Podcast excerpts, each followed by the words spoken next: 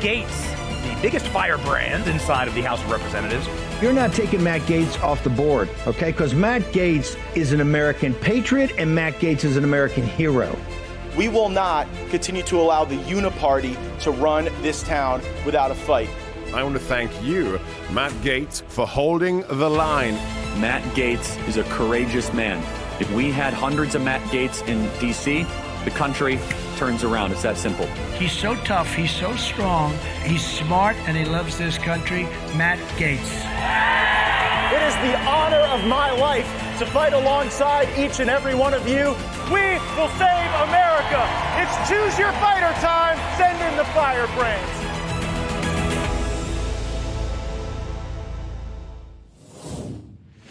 Can you tell us how the second pipe bomb was found at the DNC? I, again, I'm not going to get into that here. 900 days ago is when this happened, and you said you had total confidence we'd apprehend the subject. Uh, we've found video that looks like somebody, a passerby, miraculously found this pipe bomb at the DNC and then notified the police. Miraculously, I say, because it was specifically the same, the precise time to cause the maximum distraction from the events going on at the Capitol. Can you show this video that we have, please? I'd like to know if the director has seen this. This is somebody with a, with a mask on, wearing a hat. They're walking in front of the DNC, which is out of the view on the right hand side. You'll see him come into view. He goes to one police car, he goes to another police car. He's holding a backpack, he's got a mask on, he's talking to the police. And within a minute, they start scrambling. You'll see the camera turn to the pipe bomb, the location of the pipe bomb. By the way, that's, a, I believe, the Metro police are now getting out of their car, and that's uh, Vice President elect's detail in the black SUV, I believe, parked about 30 feet from the pipe bomb, eating lunch. Okay, now we go over to the location of the pipe bomb. The cameras are scrambling. It, it appears to me that that's not a coincidence, that the person with the backpack who walked by that bench and then went up to the police uh, and the detail didn't didn't do that accidentally. They had a purpose in mind, and that what transpired after that was the result of information that person gave to them. If that person found the pipe bomb, would they be a suspect? Well, again, I don't want to speculate about specific individuals. I will tell you that we have done thousands of interviews, uh, reviewed something like 40,000 video files, of which this is uh, one, uh, assessed 500 something tips. Have you interviewed that the person? Devices. We, we have conducted all logical investigative steps and interviewed all logical individuals at this point. then point. you need, it's 900 days. You need to tell us what you found because we're finding stuff you haven't released into the public. We are live. That was Kentucky's Thomas Massie. He joins us now on Firebrand. You asked Director Wray these questions about the person who found the pipe bomb because you believe that that could tell us more about this really exquisite event on January 6th that was unlike anything else that happened on January 6th. There were no weapons that were found on people that were around the Capitol. But before we get into this person who found the pipe bomb, the work of your staff above and beyond to go and ascertain uh, these video movements. Just for a moment, talk about the significance of the pipe bomb in the overall January 6th narrative and how it's been used against people. Well, I mean, the narrative they're trying to push is this was an insurrection. The problem is there were no weapons. You know, you would think to bring a weapon to an insurrection, but the only weapons there were were weapons of mass destruction, these two pipe bombs, right? Uh, it heightens basically the chances that you're going to get indicted. These are these pipe bombs are mentioned in the statements to indict people. It, it brings up the overall tenor of what was going on that day, and um, so it's significant if these were real or not. And um, you know there are theories on why they were there. Were they diversions? Who wanted a diversion? Who wanted to make it easier to get into the Capitol that day? And when the government wanted to have higher criminal acuity and charging documents, the pipe bombs were referenced, yep. even probably factoring into the sentencing decisions of some judges for people that were blocks away and had nothing to do with these pipe bombs. So you have been like a dog on, on a bone. You've been uh, questioning the director of the FBI and others about this pipe bomb. And one of the things that I learned yesterday in one of our discussions with House Judiciary colleagues is that this pipe bomb is substantially similar to the pipe bombs that are used for certain types of training. Is that right? Yeah, it, it looks identical to the training pipe bombs they build um, or, or train with that the FBI uses. So, it, so I just want to draw a fine point on it. The very type, style, function that the FBI trains on is substantially similar to what was found. Right down to the 60 minute kitchen timer. Now, here's the problem with the 60 minute kitchen timer on these bombs. Both of them had identical 60 minute kitchen timers. The FBI claims that these bombs were placed 17 hours before they were discovered. And so the you know that begs the question that I asked the assistant director in charge of Washington D.C. field office how because he he still claims they all still claim these were viable pipe bombs. I said, how does a 60 minute kitchen timer set off a bomb 17 hours later? And he said, it can't, it won't, it doesn't. Right. So so they they had to they essentially set a 17 hour fuse with a timer that was only an hour. Right, because I guess the training manual only shows you how to build one with a kitchen timer on it. So your staff then goes to look at the video and you send your team to look at the different angles and you come up with what we're showing on the screen now and you see a very specific person who ends up finding this pipe bomb and ends up reporting it. Uh, was there anything about these behaviors you're seeing that immediately piqued your curiosity? Well, first of all, the lackadaisical response to the um, to the notification that there's a bomb nearby. In in that video that I showed Christopher Wray, we had to speed it up and take out parts of it to get that all that done in a testimony because they mill about. They finish their lunch in their cars after the guy with the backpack comes up and says, "Hey, there's a bomb over here." They sit in their cars eating lunch for, for a while. The Secret Service looks. It looks like the Secret Service had got in the the MPD car and was having lunch with them. And it takes it about four minutes for them to get out. By the way, in the meantime, there's school children walking past what they've been told is a bomb sitting there. Man, so so you're you're immediately taking note of the lack of sense of, of urgency around this, you know, belief that a an explodable bomb has been discovered. Right. And then uh, one other thing, Matt, uh, you know, when I first saw the video, we didn't have as much information as we have now. We've we've got more information. My first thought is, who is that person who found the bomb? Like because, and I asked D'Antuono in in a transcribed interview, wouldn't that be a suspect? And he said that's investigation 101. D'Antuono's the assistant director in charge of Washington D.C. field office, the guy in charge of this investigation for two years. Okay, And so and so you recently met with Capitol Police correct. Today, today. And what did you learn in that meeting?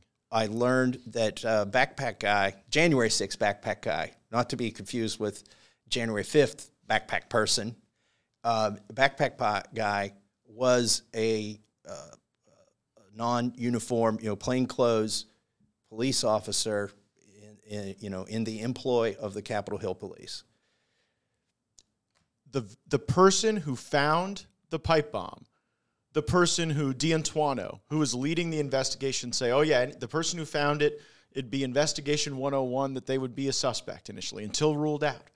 You're saying that person was an undercover, plainclothes Capitol Police officer, and the Capitol Police confirmed that to you today. They confirmed that to me today. Yes.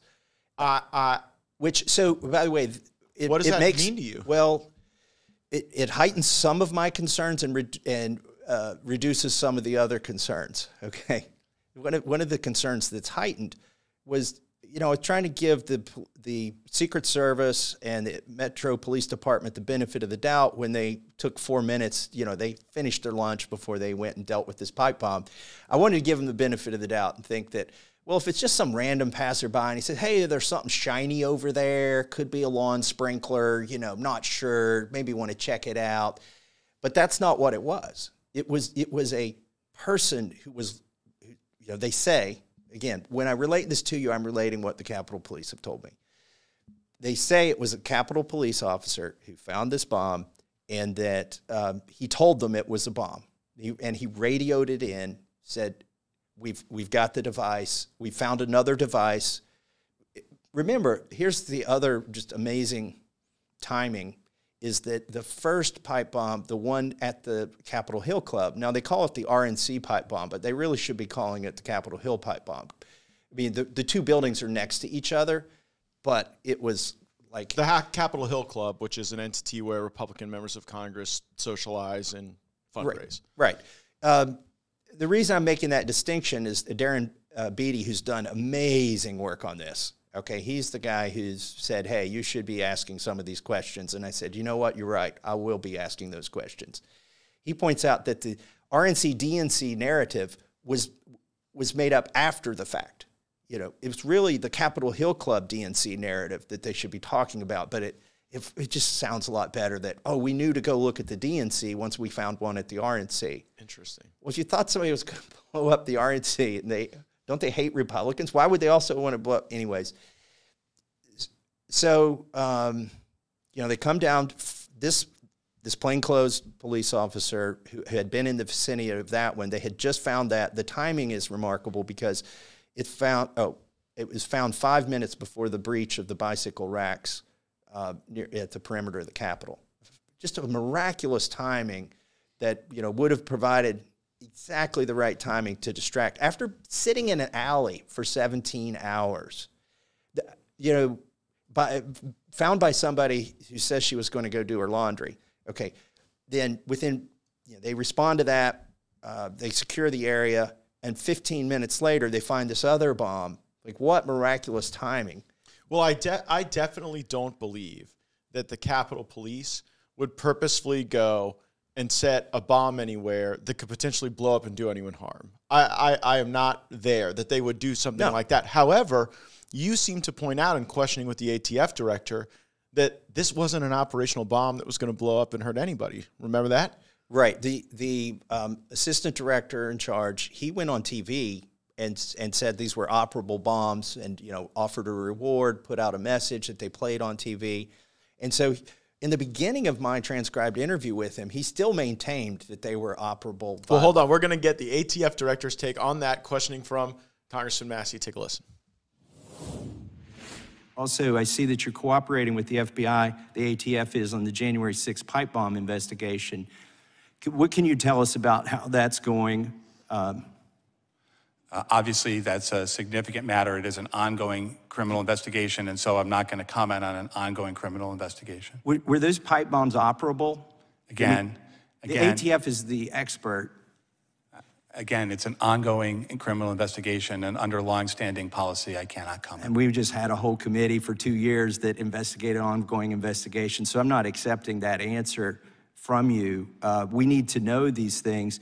Do you know how the pipe bomb was discovered at the DNC? We've been told how it was discovered at the RNC, and, it, and according to a press release from the FBI, you're working with them on this investigation. Respectfully, um, I understand your disagreement, but I cannot comment because it is an ongoing criminal investigation. It's an ongoing cover up. So, so helpful. It's their policy not to comment on ongoing cover ups. Yeah, but, it seems like it. So here's what I've come to know since that okay. interview, too. Uh, you know, you chase some leads. I believe, b- based on um, discussions with police, with FBI, and with former ATF who now works for Capitol Police, that it, the bombs went to Quantico uh, for inspection, not to the ATF. Now he could have just told me that in the hearing. Oh, right? interesting. He could have said, "Well, we didn't we didn't look at the fragments after we blew these things up. It was actually FBI at eh, Quantico looked at them." But he didn't. He wouldn't even tell me that. So he either doesn't know it or just is so stuck on it, like a broken record on it's our longstanding policy not to comment. So we're in this meeting last night, and one of our Republican colleagues turns to you as you're explaining how long it's been that this has been an open investigation, these videos that show the strange behavior of a person we now know was a plainclothes Capitol police officer. And one of our Republican colleagues kept pressing you and saying, But Thomas, why would they do this? Why would anyone try to um, plant these phony fake devices in order to create confusion that day. And you know we we don't know the answer to that question in all honesty. Do you have a working theory? Yeah well um, again i don't know who did it but i can tell you a consequence of this because this is buried in the back of the january 6th committee report that uh, there was a call to bring more bike racks to the Capitol. They had hundreds of them loaded up, ready to bring to the Capitol to reinforce the Capitol. And it turns out those never made it because this DNC pipe bomb was discovered and they set up Oh, a wow. perimeter and blocked them from coming. So, the- if there was a booby trap intended to um, have people commit a technical violation of federal criminal law with no intent to break the law, uh, that was facilitated perhaps by the very interestingly timed discovery of these two devices. Yeah, whether there was intent or not, the, the result of this, according to the January 6th committee, was that uh, it made it easier to breach the Capitol because the reinforcements couldn't be brought to the Capitol. There's a report in the Daily Wire. I don't know quite what to make of it. It says FBI tied January 6 pipe bomber to MetroCard of ex government official, but blocked interview of him. Former agent says uh, this former agent, Kyle Seraphin, very outspoken, uh, has been someone who's facilitated uh, other whistleblower uh, testimony. And, and the head, the lead here is a former FBI agent says the Bureau quickly believed that it tied the person who planted the pipe bombs at the Democratic National Committee and the Republican National Committee to a particular Metro fare card and license plate, but did not allow him to interview the person of interest and pulled his team off the lead. When you hear that, again, you know, any claim that, that we see has to be corroborated, investigated, reviewed, but you know, what's your reaction to a former FBI agent saying when they had more questions, when there were leads, that there was an impairment to that factual development? It's all fishy. I mean, I'm sure they had several leads. Um, why they decided not to pursue that one, I don't know. But let's let's talk about why they don't have this person in custody right now and why they're not sure. I asked Antuono in this transcribed interview, what about the cell phone data? Because uh, D'Antuono, and this is the narrative that the FBI has put out there, is that the night before, somebody walking around past the DNC and the, and the Capitol Hill Club slash RNC alleyway, uh, they say that person planted those bombs the night before, walking around. Now, we don't actually have video of that person placing the pipe bomb. We have video of that person walking around the neighborhood with a backpack and sitting on the bench where it was found and reaching down. But the camera angles, which we believe they should have at the DNC, that would show the placement of that pipe bomb, have never been released. Uh, but we know that camera angle exists because they released a still frame of it. But they haven't released that. Anyways, the I'm going through all that just to get to this point of what I asked Antuono. We saw that person on January 5th use their cell phone a couple times.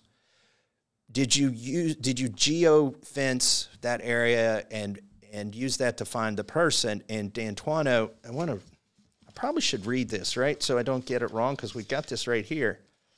Um, oh heck, I just I'll just tell you. He he said that the um, let me see if I can find it. App, it's in there somewhere. I'll just tell you what he said, and then people can look it up later. Sure. You put it on your site. He said that he didn't want to start any conspiracy theories. He used the word conspiracy theory, but that the cell phone data for one of the providers was corrupted that night and that location. Oh, what a coinky dink. And um, not all cell phone data, but cell phone data for one provider, and they suspect that provider. And by the way, cell phone data was used in prosecutions Oh, of yeah. January 6 defendants quite frequently. Yes. So in in the geo-fenced area, there's a whole lot of cell phone data applicability, but then it turns out just in the instance of this suspected pipe bomb planter, the cell phone data is corrupted. But Yep. We don't want to start any conspiracy theories. no, he didn't want to either. Yeah. Um, so, so you you have been the leading investigator on this. What, what is your next? What are you going to evaluate today? You've you've been you broke major news here that this Well, person was. Capitol Police. Lay it on us. okay. Um, the Secret Service. Uh, now, this may already be in public knowledge, and you may have already covered this, but uh, I confirmed it today that after five preservation requests, the Secret Service deleted all of their cell phone texts for that day and destroyed the phones. Yeah, we had seen those reports, and the January 6th committee tried to tried to act as though that was some effort to cover up reactions to Trump's behavior. Right. It's been covered in that context, Right. right? Whether the, you know, the Secret Service were wrestling or something or say, Some, somewhat of a fantastical story. right, a crazy story. You know, it's all been in that context. But regardless of that context, in this context, it means we don't we don't know what they were saying to each other when they had Kamala Harris. By the way, it took nine minutes to get Kamala Harris alerted and out of the building after they knew the bomb was there. Like, Matt, Yeah, there, there's there's no way That- that if they believed there was actually an explosive device, they would have left the the incoming vice president of the United States in a building. What if what if you hired minutes. somebody to to be responsible for your health and well being, and those people found out there was a pipe bomb between you and them, and but they wanted to finish their lunch before they got out of the car, and then they let some school kids walk by this pipe bomb, and then they thought to get you out of there, uh, you know, five minutes after that, like. Okay, there's a bomb, and I'm supposed to keep the, the incoming vice president from from being you know hurt. But uh, this is a really good McDouble, and uh, you know they just nailed it on this McDouble, and I just can't let this one you know sit and go cold. That seems to be what what happened there. What it, who is the witness that you would want to interview next, have before our committee next? Um, what is the next kind of round of document demands or video demands that you think advance this investigation? Well, I don't want to. It's an ongoing, Matt. I have an ongoing investigation, congressional investigation. But you know, seriously, there are there are some obvious leads to to follow up here. Uh, we need to ask, for instance, the cell phone providers. Now, the FBI won't give us their communication with the cell phone providers, but if you're a cell phone provider and you're watching Matt Gaetz's uh, podcast here, consider this as a preservation uh, notification that um, we need to ask those cell phone providers for their communication with the FBI. Like the FBI is telling us the dog ate their homework. I want to go talk to the dog that ate the homework. Did you eat this homework? At what point did you tell the FBI their home that you had eaten their homework? You know, i.e., corrupted the cell phone data was corrupted. Like that is anything anywhere what the FBI is doing or anybody else touches something that's outside of the FBI, we need to go corro- corroborate that. So this cell phone data, that's that's something an artifact that we can go corroborate. Uh, talking to the Capitol Police, like I did today, that is something that we can corroborate. Um, I haven't actually talked to backpack person yet. I want to talk to that person. Um, I'm not. I, I do believe that that person was a, a Capitol Hill police officer based on what these other Capitol Hill police told me today. Isn't that the next key witness? The next key, now that we know that it was a plainclothes Capitol police officer who found the pipe bomb, we have to get a transcribed interview of that individual, right? Wouldn't I mean we have to? I I, th- I, th- I think that person. Well, those those people gave statements to the FBI. We need to look at those statements. There are a lot of places you can go with this. Some some things um, will, you know, some suspicions will be shut down, and others will maybe heightened. And we just, like you say, go where the facts lead you. Amen. All right. I want to get your take on just a couple of the things that are in the news right now. Uh, Senator Wyden released documents confirming that the NSA is buying Americans' internet browsing records. He's called on the intelligence community to stop buying data that is un- obtained around the Fourth Amendment. Uh, you and I have worked on the Fourth Amendment is not for sale act to try to stop the government from doing an end run around people's rights to buy commercially available data. Um, I consider this a really strong piece of evidence in support of those legislative efforts. Wanted wanted you to have the chance to react to it. Well, I mean, uh, give them credit. They're taking the easiest route to invade our privacy. Just go buy it. Um, you know, it's. I mean, it's disappointing. Um, we we've got leg- when people, you know, uh, I see you're getting chat scrolling by here on your screen. Um, the the one thing I hear most frequently is, "What are you going to do about it? Yeah. What are you going to do about it? Quit tweeting about it. You know, quit going on Matt's podcast. Stop talking about it. Do something. We've got the bill to stop this. The, the Fourth Amendment is not for sale act. Um, I think is Warren Davidson the that's right the sponsor of that, and we're co-sponsors of yeah, it. great congressman. Yeah, from Ohio. So um, we just needed that was part of our FISA reform package that got thrown in the trash when FISA was expiring in December. That should have been put on the floor, um, but it was not. And so you know, FISA didn't get fully reauthorized. You know, they punted it for a while. They kicked the can down the road, but this needs that that legislation needs to be in place to stop well, this. And some of our colleagues on the intelligence community are actually wanting to expand surveillance authorities. They want enhanced authorities to be able to soak up information that they collect on public Wi-Fi. And I think when you see the abuses that are existing and the end run around the Fourth Amendment, uh, it should give us grave cause for concern. This week, they're hammering out the details on this tax extender bill. Uh, I've got grave concerns about that bill. I would not vote for it as I see it now. What's the Thomas Massie take on the where Thomas we are on the tax bill? Massie take is when you give people tax money back that they didn't pay in. That's called welfare. Like this is a welfare expansion. They, I think they call them refundable tax credits. It's just a giveaway. It's a it's welfare. So they are putting wealth. I mean, when you give people tax money back that they didn't pay in, those are cash payments. Okay why would we put cash payments? How does that fix anything that's wrong in this country to give people cash payments for having kids? I can't imagine it's going to advance our economic interests and probably won't help us from a debt standpoint. He's the smartest member of Congress. He's been the most dogged on the January 6th pipe bomb investigation and many other investigations. Thank you for joining me again on Firebrand, Thomas. Thank you, Matt. Roll the credits.